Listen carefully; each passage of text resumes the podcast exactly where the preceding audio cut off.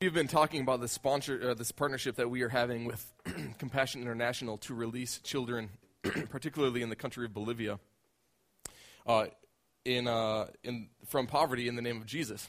And so on May 8th, which is just a couple weeks from now, you're going to have this opportunity to sponsor a child. If God is leading you to do that, if God is uh, calling you to do that and prompting you to do that, then you'll have an opportunity to sponsor a child. And for $38 a month, that's it. $38 a month is all this child and this child's family needs to be released from poverty.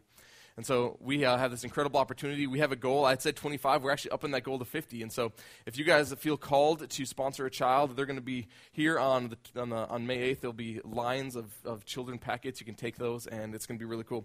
I'm actually going to invite uh, my friend Gabby up. She sponsors a child in the same city that we are going to be sponsoring children from in Cochabamba, Bolivia. And she's actually been to Bolivia to meet her child, which is really sweet.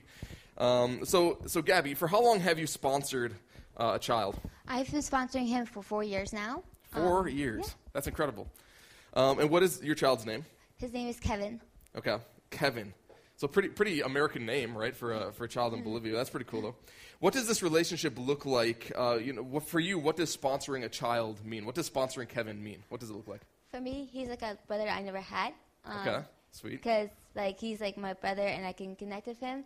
Um, it's my way to encourage him and to encourage just people, his family, um, to help them in their. Uh, they're a huge family, so for me to be able to impact one of the children to help bring in income, bring in uh, the word of God, and to provide for that. It's just Yeah. the most amazing thing. So he, he you said it's a huge family. How many siblings does Kevin have? Um, he has two. He has a little brother and an older sister. okay. Um, and his mom and dad is working outside the country, and he lives with his grandparents and aunts, or with him too. So Yeah, so it's not just like his immediate brother and Yeah. sister, but it's his aunts and uncles and his cousins and his grandparents all living in the Mhm. same household, right? Um, so you, you said this, this relationship is like a brother sister relationship, which is really neat. Uh, do you, you write him letters pretty regularly? yes, as often as I can, Okay. and I always receive them, and I'm so excited when they come in the mail. Right, so that not only do we have this opportunity to write them letters and to send them gifts, but then they write to you as well. Yeah. And so you have a box pro- probably full of all the letters that you received. Now, you went down and visited Kevin, right? Yes, I did. Uh, and you went, you went to Bolivia. What was that experience like? It was awesome. Um, for me to be able to go and see him and actually put the face like to the actual person instead of just a picture, to actually meet him, to get to know him more and connect with him. So Yeah. just it was amazing. Um, I recommend anyone who's able to go.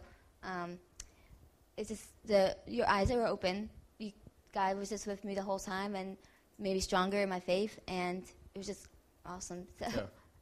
Yeah, so in the, in the, in the future years, we'll, we will have opportunities to go to Cochabamba, Bolivia as well as a church. And so if you sponsor a child, you'll have an opportunity in the future to actually go and visit that child, which is really, really cool opportunity. So sponsoring him is $38 a month, and you're a, you're a college student. And so $38 a month is like, oh my goodness, like $38, that's like my, that's my, my lunch money for the month. But is this, is this hard for you? Is it hard to like, is there, is there something in you that says, I would really rather keep this to myself, or is it pretty freeing and is it pretty giving to say $38 to release somebody from poverty is so worth it?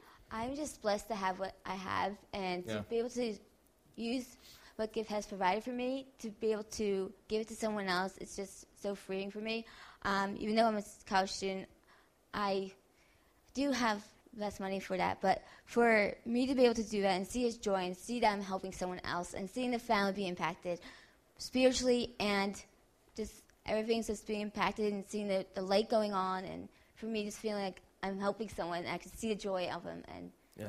always knowing so it's, So, so for you, forty dollars a month, thirty-eight dollars a month is so worth it. it's so it's, worth it's it. Not, it's not even a, a a question. no, Right. I would not stop. I would do it. Yeah. It's forty dollars. It's basically two dollars, three dollars. Yeah, right. Yeah. Yeah. it's like it's like nothing, right? Like nothing to me. Yeah, Yeah. it's not not even a cup of coffee a day, really. So, uh, Gabby, thank you so much. Thank, Thank you you. so much for being here. Gabby actually has a book of, of her trip to Bolivia. So if you're interested in kind of uh, seeing her her uh, yeah, right here. She made she made this book from her trip in Bolivia. If you want to see uh, uh, her story and pictures, then feel free to come on up here and look through it. Thank you so much, Gabby. Appreciate you being here.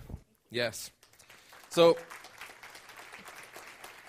On the 8th, again, we'll have this opportunity to continue to sponsor children from Cochabamba, Bolivia. Hey, we are uh, shifting gears a little bit in our stretching series. We are in a series called Stretching. It's a beautiful human trait. we began talking specifically about becoming generous with the use of our money. We started this last week. We talked about stretching in a lot of different ways our energy and our, our resources and our, our emotions, even we talked a little bit about, but our time and our talents, and there's a lot of different ways. But last week we started to talk about generosity, specifically in the use of our money. And so, if this is your first time to Restoration Church, uh, you haven't been to church in a while. First of all, we are so excited that you're here. We, we hope that you come back and that you feel welcomed and loved here. But please know that we don't always talk about money. You know, you just came on a Sunday where this happens to be the topic. I was with friends yesterday, and they're, they're like Christmas and Easter friends. You know, they go to church on Christmas and Easter, and they don't come to this church. They go to a different church on Christmas and Easter. And, and they were like, yeah, you know, one of the reasons we just don't go to church very often is because they're always just talking about money. They're just constantly telling us how, how much in debt they are and how, much, how badly they need our money. It's like, we just don't want to hear that every week. We just don't want to be pounded with that. And, and that's really not what we're about here at Restoration Church. I do not want to guilt you into giving. I do not want to, to put this burden upon you to say, we're so badly in debt. Will you please help us out? That's just not what we're about. I want to cast a vision of what God could do through Restoration Church. How could this community be transformed because of the grace of God going through us? And if you want to be part of that, then give generously towards it. So if you were here, you just happened to come on a week where we talk about money. And the reality is, if you come back like the next five weeks, we're going to talk about money, okay? So come back in like six weeks and we'll finally move beyond that topic. But here's, here's what I know money, along with power and sex, these have been the three super idols in our world since sin entered it. Money, power, and sex. These are three super idols that every culture in history has dealt with and have, and have ruled and also ruined cultures in history. And so the reason talking about money makes us uncomfortable, I think, is because it feels uh, a little awkward, perhaps, is because worshiping the God of money is a real prominent activity in our culture. And you have a real affinity towards that thing that you worship. And so we, we money is one of those things. It's like I feel awkward because, because the God of money, the, the, the, the object of my worship in my money is telling me to fear him. And so I need to, I need to hold my money tightly. And I don't want to talk about it. And it's one of those uh, taboo subjects that we never want to bring up because the God of money is going to shun us. And so, what do we need to do? We need to smash that, that idol. We need to smash that false God and say, I'm going to trust in the real, true God who's going to provide for me. And so, I think this is why the money, the, the money is such a prominent topic in Scripture. And it's why it's awkward to talk about, and it's why people feel this burden when we talk about it. But it can be liberating, it can be freeing, and I'm going to help us hopefully learn how. Now, several months ago, Emily and I were at a conference, and Andy Stanley, if you guys are familiar with Andy Stanley, he's the pastor of North Point Community Church in uh, Atlanta, Georgia. It's a large church down there.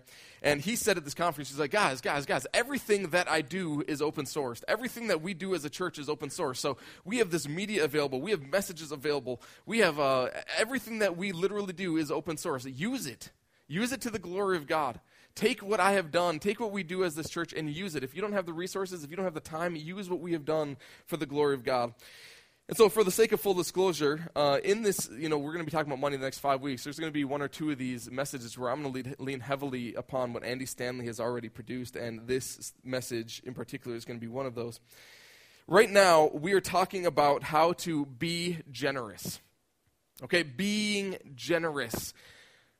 And here's the thing statistically, most people in America think that they are generous. I, I am generous, Ross. I, I, am generous. And yet, statistically, it, it shows that most people actually aren't generous. Even though we think we're generous, we actually aren't generous. And the reason, perhaps, this is the case is because most Americans don't know how to be generous.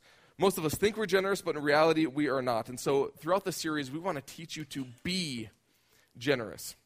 Not how to give, because we're all really good at giving, right? We can pull your heartstrings, right? We just showed a very, very video just brought me to tears, you know? It's like my, my heartstrings have been pulled. I can show you videos. I can put pictures of third world children up here and say, hey, let's give. All right? We can show more compassion videos, but that's not what we're talking about. Random acts of giving are really good, right? Contributing to causes like this are really good, but I want to teach us to be generous.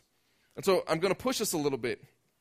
I want to teach you to be generous because I think very few of us have actually been taught how to be generous. And as, if no one has ever taught us to be generous, then you might think that you are generous when in reality you're actually not generous. And so when we talk about generosity, we aren't talking about random acts of giving. Most of us are really good at random acts of giving. And random acts of giving are important and they're really beneficial and, and we should do them, right? We should have a pretty loose hold on, on our money and our possessions and give them away freely to those in need. Well, that's not what we're talking about. Those type of things generally come at the end of a sales pitch. We're persuading you to do something or guilting you to do something or inspiring you to do something. And the truth is that most of our random acts of giving come at the end of one of these sales pitches. We show a video and your heartstrings are pulled, and so I'm going to give. It's a random act of giving, right? I haven't prepared for it, I haven't thought about it, I haven't prayed about it, but I'm going to give because my heartstrings are pulled. But when we're talking about in this series is beyond random acts of giving. I'm all for random acts of giving, but generosity transcends inspiration and guilt. And so, genuinely generous people are not moved near as much by the inspiration. They're not moved at all by guilt, in my opinion. And they're not moved by these big sales pitches because genuinely generous people have moved beyond that. That's not what we're about. It's good to do those things, sure, but it's not what we're about. We are trying to become generous people. And so here are a few things that I know.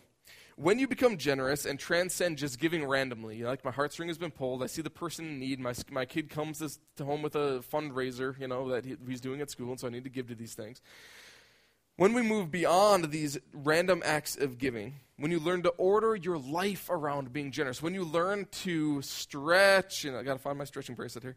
When you learn to stretch, in other words, order your life around being generous, you will give more, you will save more, and you will consume less. And what the promise that Jesus makes, and we've also understood this from, from culture and from science as well, is that we will actually be happier. Generous people are happier people. And so we've already talked about how this is the case, right? We've talked about how this isn't just Jesus speak. This isn't just Christian feel-good theology here that you'll actually be happier if, you, if you're generous. So why don't, you, why don't you keep giving and give more? It's, it's, it's beyond that, right? Uh, science and sociology and anthropology have all studied generosity, and they have proven too that generous people are happier people. But as we'll see, Jesus already knew this, as is with most things in life, right? Jesus already knew this. And life experience tells us too. How many of you guys have ever met a generous person that was angry? Or a generous person that was upset? Uh, obviously, we all get upset at times, but an unhappy, generous person. We don't see them very often because ordering your life around generosity affects every single part of your life, not just your pocketbook, it affects your emotions. It affects everything that you do. Ordering your life around generosity, it affects every part of your life, and it trickles down and touches everything. And so the reason generosity has to be taught is because it's just not natural.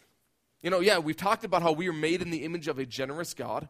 And so we have this image and this compulsion to give and to give and to give. That's how we were made. That's what it means to be genuinely human is to give, is to be free with our things and to give and to love. But if you also remember that sin entered the world and twisted that human nature within us, that image of God within us, and it made us stingy and greedy, and we want to consume and we want to take and want to pull everything into ourselves. And so generosity and greed and, and generosity and stinginess, they're constantly at war within our hearts and within our minds. And it's really hard sometimes to be generous because it is not natural.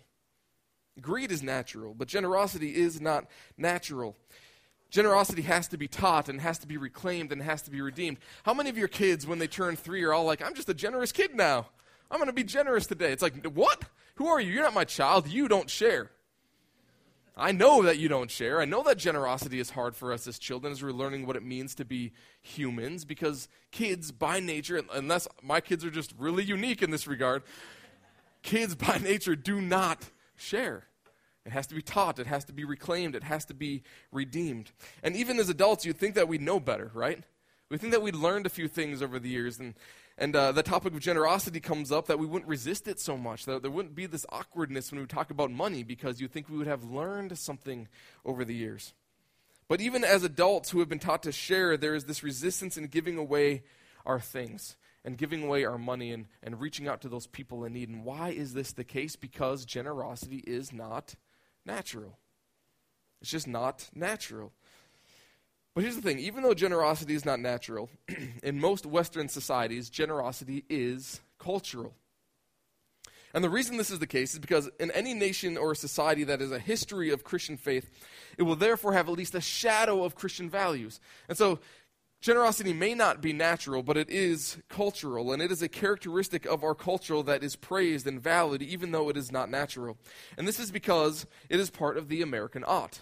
We ought to be generous. We ought to do the right thing. We ought to help the people in need. If you don't believe me, just look at the countries that don't have this Christian history. I think one of the greatest examples right now in our world that is, is dealing with this and experiencing this is this whole refugee crisis in the Middle East. The countries that have this history of tradition and Christianity, even though they would not consider themselves Christian nations, have this compulsion to say we should help these people out and we should welcome the refugees and the immigrants into our country. It's the countries that do not have this history of this Christian tradition. They don't have the Christian values. They don't have the shadow of the, of the, the generous culture and the generous value upon them that say they're not our problem. They're not our problem. We, we're not going to let them into our country. They are not our problem. Andy Stanley told uh, the story about how a friend of his, which has tons of wealth, he had like houses all over the world, and, and in one of these these uh, particular countries, he had this huge house, and he knew a ton of really crazy wealth, fr- crazy wealthy friends. And so he saw that in this country, in the slums, that there were these uh, these children who were just going without. And, and he was like, man, what can I do? I'm a, I'm a super wealthy American, and I got tons of money, and there's so many pe- wealthy people within its own country who should be helping these people out. And so he goes to his friends in this country who are super wealthy and he goes, Hey, let us help these kids out. Let us do something. Let's raise money. Let's take what we have and give to these kids. And they're like, That's not our problem. They did not have a history and a tradition of Christianity. And so they said, It's not our problem to take care of the kids within our country who are in poverty. He actually had to come back to America to raise funds to help the people in that country when that own country was very capable of helping the children there. Now, we don't want to lose the American ought. Okay, that, that, that's good and all. But the day that we decide it's natural, generosity is natural, and we, and we totally disconnect it from our Christian heritage, then that is the day that we're in trouble. And that may be offensive to some of you because, because you're not Christian and, and you don't want to be Christian, and you're here because someone dragged you here this morning, and you're like, you're listening to me reluctantly, and, and, uh, and you're wondering what the value in being in a place like this is. And you're like, are you telling me that only Christians are generous people? Is that really what you're telling me? No, that's not what I'm saying. All I'm saying is that generosity is not natural. It's not natural, but it is cultural. You see, what is natural when it comes to our money is crazy. Crazy is natural especially in, especially in our in our country. I, I, think I don't know if you guys, but if you've heard the statistic that the average household in America has ten thousand dollars in credit card debt alone, that is crazy because we are buying things that we can't afford. We're, we're, using money on things that we cannot afford and we cannot purchase. That is crazy. How do we even do that? And it's, it's easy actually how we do that because you know credit card companies spend $2 billion annually on making sure that we are buying things that we cannot afford it's crazy, people. I do it too, don't get me wrong, but it's crazy. This is crazy. And not only that, but most Americans pay interest on things that decrease in value the minute you buy them and they increase in price. This is crazy. We live in a crazy financial culture, my friends. So here's the thing: we, we purchase something, right? We, there, there, there's a there's a time in our life where we purchase, and then we have this uh, moment in time where we go and we buy a car, for instance, and then the minute that we purchase that, the the price increases of that because of the interest, right? And the value decreases. Do you see how crazy this is? Do you think the financial situation of our culture is crazy? Yeah, we're 14 trillion dollars in debt as a nation as well. That's pretty crazy. We live in a crazy financial culture. And the thing is that this happens so often in our culture that we just think it's normal. It doesn't really feel that crazy to us, does it? It just kind of feels normal. It's just kind of what we do. It's just who we are. It's how we do things. This is crazy. But here's also what's crazy we don't feel rich, but we are. But we feel generous, and we aren't. That's also crazy. That's also backwards. That's also twisted. You see, if someone from a third world dropped into your financial situation and you were, you were telling them about your woes and you're like, oh, I don't know, you know, I just, I don't have enough money to do the things I want, they'd be like, you are crazy. I, I, I buy a week's worth of food for $4 and it feeds the nine people in my family. You are crazy that you are struggling and that the worry that you have, this is crazy. And they would listen to your complaints and about your financial pressure and they would think, man, we are absurd. We're crazy. We don't feel rich, but we are. We feel generous, but we aren't. And so here's the thing what, what do we mean by generous, especially in the context of money? All right, in this conversation about money, what do we mean by generous? We've already discussed in the series that generosity within its historical context really means to push to a higher standard in all things pertaining to life. So, generosity, for instance, is a, is a word that describes much more than just the usage of our money. It's about becoming the best people and the most authentic people that we can be. It's, it's about moving from here to there. It's about, it's about stretching. It's about becoming more, more loving people and, and learning to hold our, our things loosely. And that is our time, our energy, our, our talents, our, our emotions, our resources, our money, all of these things more loosely for the benefit and for the love of the people around us. Yes, that is true. But in the context of money, Andy Stanley provided four myths and an interesting definition for generosity that I think will be helpful today. And so there are four myths, I think, surrounding this, this conversation of generosity. Well, the first myth is this generosity is spontaneous. You know, you, you go somewhere and there is a need, right? You watch a video like this and your heartstrings are pulled a little bit, and so it's spontaneous giving, and, and we think, hey, I gave today, and that's, and that's generous, and, and that's good. You know, the woman down the street was in need, or my kid is holding a, a fundraiser at school, and so you gave your money, and that's all well and good and all, but it is not generosity. The first truth is that generous people are less spontaneous with their giving. They are less emotionally driven when it comes to giving. And generous people are far more strategic in their giving. And so it's not just this hit or miss. I want to be generous today, but I can't be generous tomorrow. I'm going to be generous to this cause, and I can't be generous to this. It's really more strategic, less spontaneous, and less emotionally driven. We'll talk about that over the course of the next couple weeks. The second myth is that generosity is determined by cash flow. And so, you know, it's like it's Friday and I just got paid and so I can go be generous, you know, I can go I can go hand out my cash to people in need because I have a lot of it.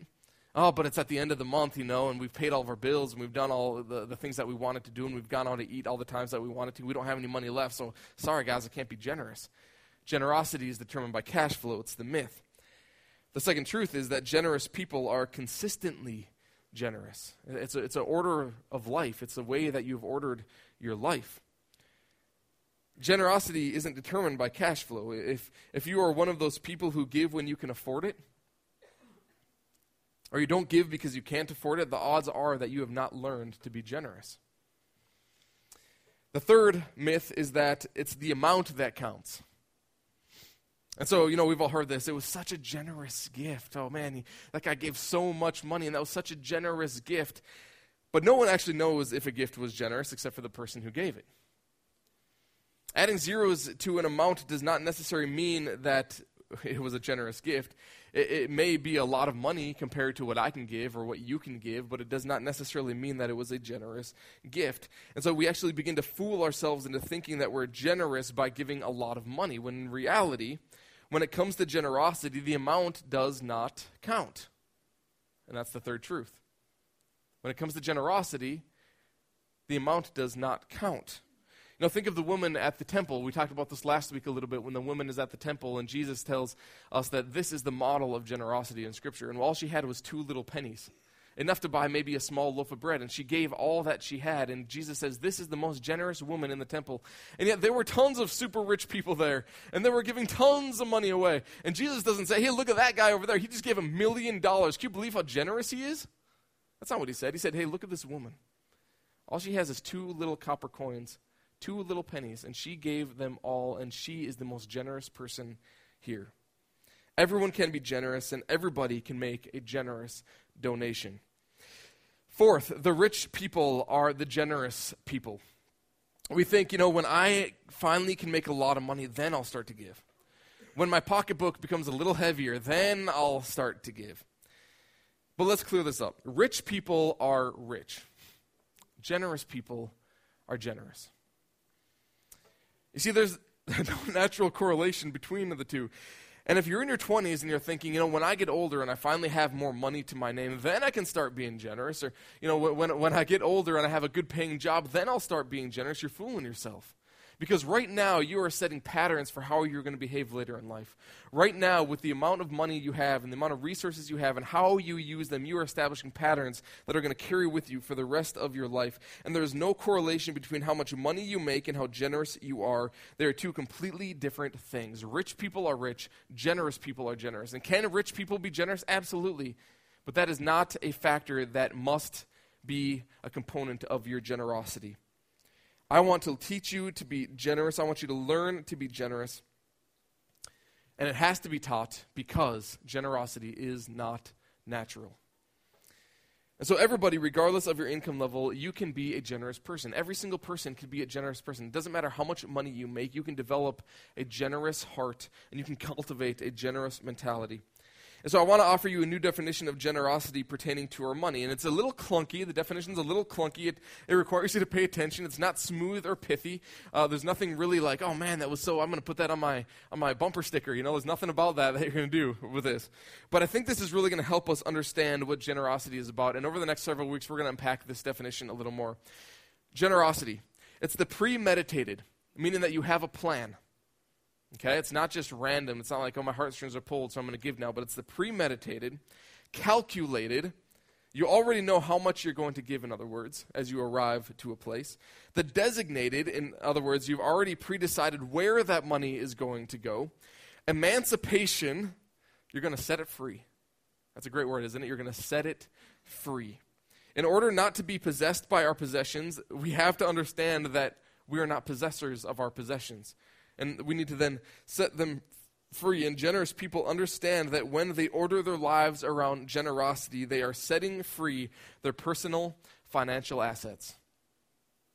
And so, for the next several weeks, as I had said, we're gonna we're gonna move beyond the conversation of being generous with our time and being generous with our talents and, and being generous with our service and all these other things. We're going to talk specifically about generosity in the context of money and our use of our finances. And we're going to use this definition to help us out a little bit the premeditated, calculated, designated emancipation of personal financial assets. Put that on your bumper sticker if you'd like. Go ahead, do it. Uh, but it's a little clunky. It's not pithy. It's not smooth, but it's going to help us understand what generosity is all about. So, this is valuable because remember, we want to learn to be generous people, not simply good givers. We want to stretch. We want to stretch. We want to move from here to there. We want to be generous. We want to be more free. And what I'd love for you to learn is that when you free your money, you free yourself from your money. That you say to the God of money, You're not in control any longer. I'm not going to live in fear as I bow down to you. You're not my God any longer, but I'm going to put my trust and my resources into the God who can provide. And so when you order your financial life around being generous, it frees you from your money. It frees you from your money. And you will not only be free, but as Jesus says, and culture tells us, and science tells us, and sociology and anthropology tells us, that you will also be happier. You will be happier. So there's this passage in Scripture, and it's only one verse, and that's all we're going to reflect on this morning is one verse in Scripture. But it is possibly the most well known verse in Scripture pertaining to money. It's, it's a verse that we've all heard. Uh, whether you are a Christian or not, it's, it's uh, something that we're all aware of as a saying. Uh, it's kind of become a proverb within our culture and throughout the world, I think. Most people don't even realize that this verse came from the mouth of Jesus. This is actually something that Jesus said.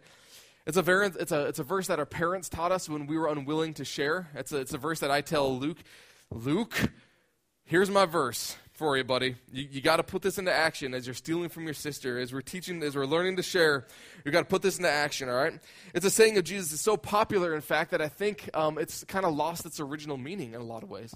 We, we don't actually understand the, the true meaning behind this verse because it's become so popular and it's, it's become so contextualized and culturalized within our own, um, within our own society that we do not even understand exactly uh, what it is saying. And so we find this statement in the book of Acts. And so if you're familiar with your Bible, there's Matthew, Mark, Luke, and John. These are the four Gospels. These are the stories and the records of Jesus. And then just after that is the book of Acts. And uh, the Acts tells the story of, of how the first church began and, and how what happened after Jesus rose from the dead and, and, and how the Christian faith kind of spread throughout the Mediterranean world. Really interesting stuff. I'd encourage you guys to go home and read it if you never have. So, the Apostle Paul, he's, uh, he's one of the guys who began um, a lot of churches in the Mediterranean world, and he was one of the, the people who spread the Christian faith, probably more than any other person. honestly. Um, he went all over the, the Mediterranean world telling people about Jesus and planting some of the very first Christian churches. And so, in particular, he's, uh, he's in the city of Ephesus in, uh, in Acts chapter 20. And he's, he's about to leave Ephesus. He's grown this, this great affinity towards the people there and the elders there. He's really grown this great love. They become his family, and he has this deep kinship towards the people of Ephesus. And it's really emotional, actually, if you read this in Acts chapter 20. Uh, he's, he's sitting there and he's saying, I need to go to Jerusalem. I, am leaving you, Ephesians, to go to Jerusalem, and I know what it's going to be like in Jerusalem, and, and I'm gonna I'm gonna come across a, t- tons of tons of persecution while I'm there, and it's going to be really hard. And they're like, "No, please don't go. Then please just stay here. We want you to stay here. You're, you're like our best friend. You're like a family member." And he's like, "No, I got to go. I got to go. I got to go continue the work that God has called me to continue." And he says, "Guys, remember remember what I've taught you while I've been with you. remember what I have said. Remember the generous life that I have lived before you." And then he goes on to give some details about what the generous life looked like. And he says, You too then model my generous life. He's not bragging, you know. He's not saying, you know, I was super generous, so be like me because I'm the bomb, right? It's like, it's like, I've taught you to be generous, that, that this is the way that we are called to live as Christians generosity and giving freely because we have freely been given. And so, and so go and be generous people. He's teaching them. He's not bragging. He's lived a generous life, and, and when he's gone, he wants them to continue to be generous and then he throws out this statement right in the middle of this that Jesus once said that it's kind of become this proverb to him. Everyone knew that what Jesus was saying, and they understood exactly what Jesus was saying, even though if we don't fully understand what Jesus was saying. It's this little pithy saying that has become a proverb over the time, and it's one of those things that we say when we feel good about the way that we've given. He says this Remember the words of the Lord Jesus. It is more blessed to give than to receive. It is more blessed to give than to receive. Now, when you've said this or when you've heard this, it's probably been in the context of, you know, I've just given this gift to somebody and I'm thinking, oh, yeah, it's more blessed to give than to receive. I, I feel pretty good about myself. Or, or like I had said, you know, we, we, we tell this to our kids because I'm a parent. I'm like, Luke, remember, it's more blessed to give than to receive. Give your, give it back. You know, it's like we, we threaten our children with this verse when they're not being, uh, you know, very generous with their things, right? And it's it's kind of the context that we often use this, but. uh, I, I, remember this time when uh, uh, I, uh, I, I was I was just at a birthday party and um and, and I gave a friend a gift like we do at birthday parties, right? and uh, and and my friend was like, "Thank you, thank you so much for this. Thank you so much." And I was like, "You know, I just, I absolutely, it's your birthday." And they're like, "You know, you know, it's more blessed to give than to receive." And I'm like, "Did you have to say that?" It's like it's like it's kind of ruined the moment here, you know. I, I, I wanted to be generous. I, I, like giving. You know, it's something that I'm trying to cultivate, and, and our family has been trying to cultivate for a very long time. But you, you when, when, when, we use this, it's kind of like it kind of dumbs down it. When, when people say that to other people, I just gave this gift. You know, it's more blessed to give than to receive. And I'm like, really? I, I just I'm trying to be generous. You're, you're, trying to you're trying to say it's all about me really now. That I'm doing this because it's all about me when it's really all about you. But the saying of Jesus does not refer to a moment in time, and here's where we get it confused. What Jesus is saying here is not that, hey, why don't you give one thing because you will be blessed in so giving. It's not like if I give, then I'm going to get stuff in return. It's not talking about a moment in time. This was a reference to a way of life. Jesus is telling us that you ought to order your life around giving. It is not a reference to a moment in giving. So, isn't this such an interesting saying, though? Because we're, we're, we're kind of like, you know, I, I certainly thought this as a child. I know that as a as, uh, as, as my mom told me this, as I was unwilling to share with, with my brothers, you know, Ross, it's more blessed to give than to receive. And I'm like, really, mom? Because I, it is kind of blessed to, to receive as well. You, you know that, right? It's, it's pretty blessed to get things too. And I'm not sure it's more blessed to give than to receive. I think giving is kind of blessing as well. And so I think they're kind of equal. And I, I think they're kind of on par with each other. And the reason we think this, and the reason we feel this at times, is because we hear these words and we think of a moment in time transaction. I gave something, and therefore I think, hey, it's more blessed to give than to receive. But this is not what Jesus had in mind. This word blessed, or makarios in Greek, it's the same word that begins all of the Beatitudes in, chap- in Matthew chapter 5. And it's a word that simply means happy. That's what the word means happy. Happy are those who give, and you sow and you reap into happiness. And so happiness is the outcome of a lifestyle Happiness is the outcome of a lifestyle. And what Jesus and Paul were referring to was the fact that if you live a generous life, if you order your life around giving and generosity, not simply having these moments of giving, but if you are a generous life and order your life around generosity, you will be happy. This is the promise that Jesus makes. Happiness is the outcome of a lifestyle of generosity. And as I've already said, that we've discussed this in the, in the context of sociology and anthropology and secular science has already determined that this is exactly true. In the book, The Paradox of Generosity, Christian Smith and Hilary Davidson write For generosity to enhance one's well being, it must be practiced. Single, random, irregular acts of generosity may be good to perform and may be beneficial for everyone involved.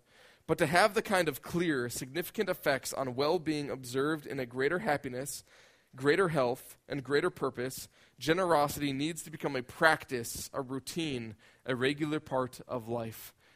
And this is secular science saying this. Make generosity a way of life, you will be happier. And so, what Jesus is saying is that happy is the person whose life is ordered around giving rather than receiving.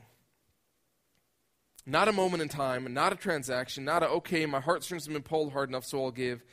And again, random acts of giving are all well and good, but this is not what we're talking about today. Here's the thing I'm not trying to get money from you.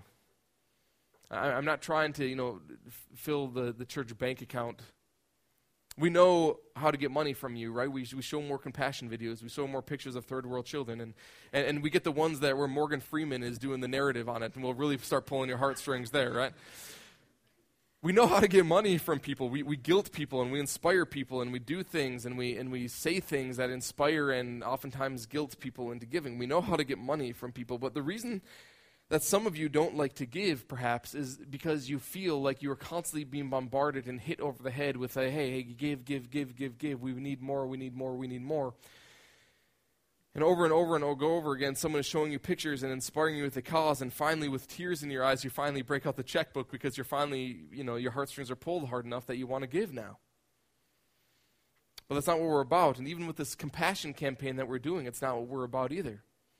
We want to teach you to be generous people because it is not natural to be generous, but generosity is the way of life that leads not only happiness, but to the truth of our humanity. So, becoming generous people is way better than just giving randomly. Becoming generous people is way better than just, than just having your heartstrings pulled from time to time and then opening up your checkbook. Becoming generous people is the pathway to life and to your humanity. And you know what? This may be the last time that someone ever teaches you how to be generous. It's, it's not a conversation that the world has very often. This may be the last time that someone teaches you how to be generous with your resources. And so I hope that we can pay attention. I'm going to invite the band forward, and we're going to reflect on this for just a moment. As the, as the band is coming forward, though, um, please know that this is a conversation we're going to be having over the next couple weeks. So I hope that you guys come back. I hope that you're not you know, scared by the whole financial conversation, but it's, it's, it's going to be such a powerful uh, portion of this series, I think. To close, I want you to imagine something. I want you to have a little thought experiment here with me for a minute. Imagine that you had a bank account full of all of the money that you feel you have wasted over the past 20 years. Right, think back over the last 20 years, all this money I've wasted. And for me, it's like I immediately go to when I was 18 years old and I went to the casino every single weekend and I blew hundreds of dollars on the blackjack table. Okay? That was my way of life in high school, guys. I'm just being honest with you. And so I, uh, I blew hundreds and hundreds of dollars at the casino when I was in high school. And I, and, and I think of that, and I think of all of the clothes that I wore once before they went into the, the thrift store bin, you know? I think of, uh, I, I think of uh, cars maybe that I could have held on to longer, that could still functioned well before I went and bought a new car, or, or, um, or purchases that I just regret making. You know, you, you kind of have buyer's regret. Anybody have buyer's regret? I can't be the only one, right? Okay. So you're kind of like, oh, why did I spend that money on that? I don't, I don't really want it. I didn't really need it, but I hear it is anyway, so it's going to sit in my corner and never be used. You know, I'm, I'm not going to tell you exactly how you wasted your money, but we, we've probably all wasted some money from time to time, right? And so think for a second 20 years, that's a long time. 20 years, we have wasted money. And now all of that money has been collected and put into a bank account, but here's the thing you can't use that money on yourself. All of that money that has been wasted over the years, you now have to give away. over the next one year, you have 12 months to give that money away for, for some of us, it's a $100. For a lot of us, it's in the thousands, if not ten thousands of dollars, wouldn't you say? for some of us, it might be even more than that. We have $10,000, $20,000, $25,000 that I just need to give away. Wouldn't that be fun? Am I the only person who thinks that would be fun? That would be so much fun to be like, oh, you know, there's this woman down the street who's collecting money, and, and because I'm cultivating a lifestyle of generosity, and I have to because it's not my money, right? It's not my money to use on myself. I have to give it away. It's just the lifestyle I've, I've, I've began, and the lifestyle I've made. I can just like, she's trying to raise $500 for this need, and then I'm like, here, here's a $1,000, take it. And the joy and the expression on her face, she would just blow up, and it would be incredible. Or, or your son comes home with a with this school fundraiser, and you know the, the school is trying to buy new basketball hoops in, in its gymnasium. And you're like, dude, let's go just go buy the basketball hoops, and you can just brighten everybody's day. Wouldn't that be fun?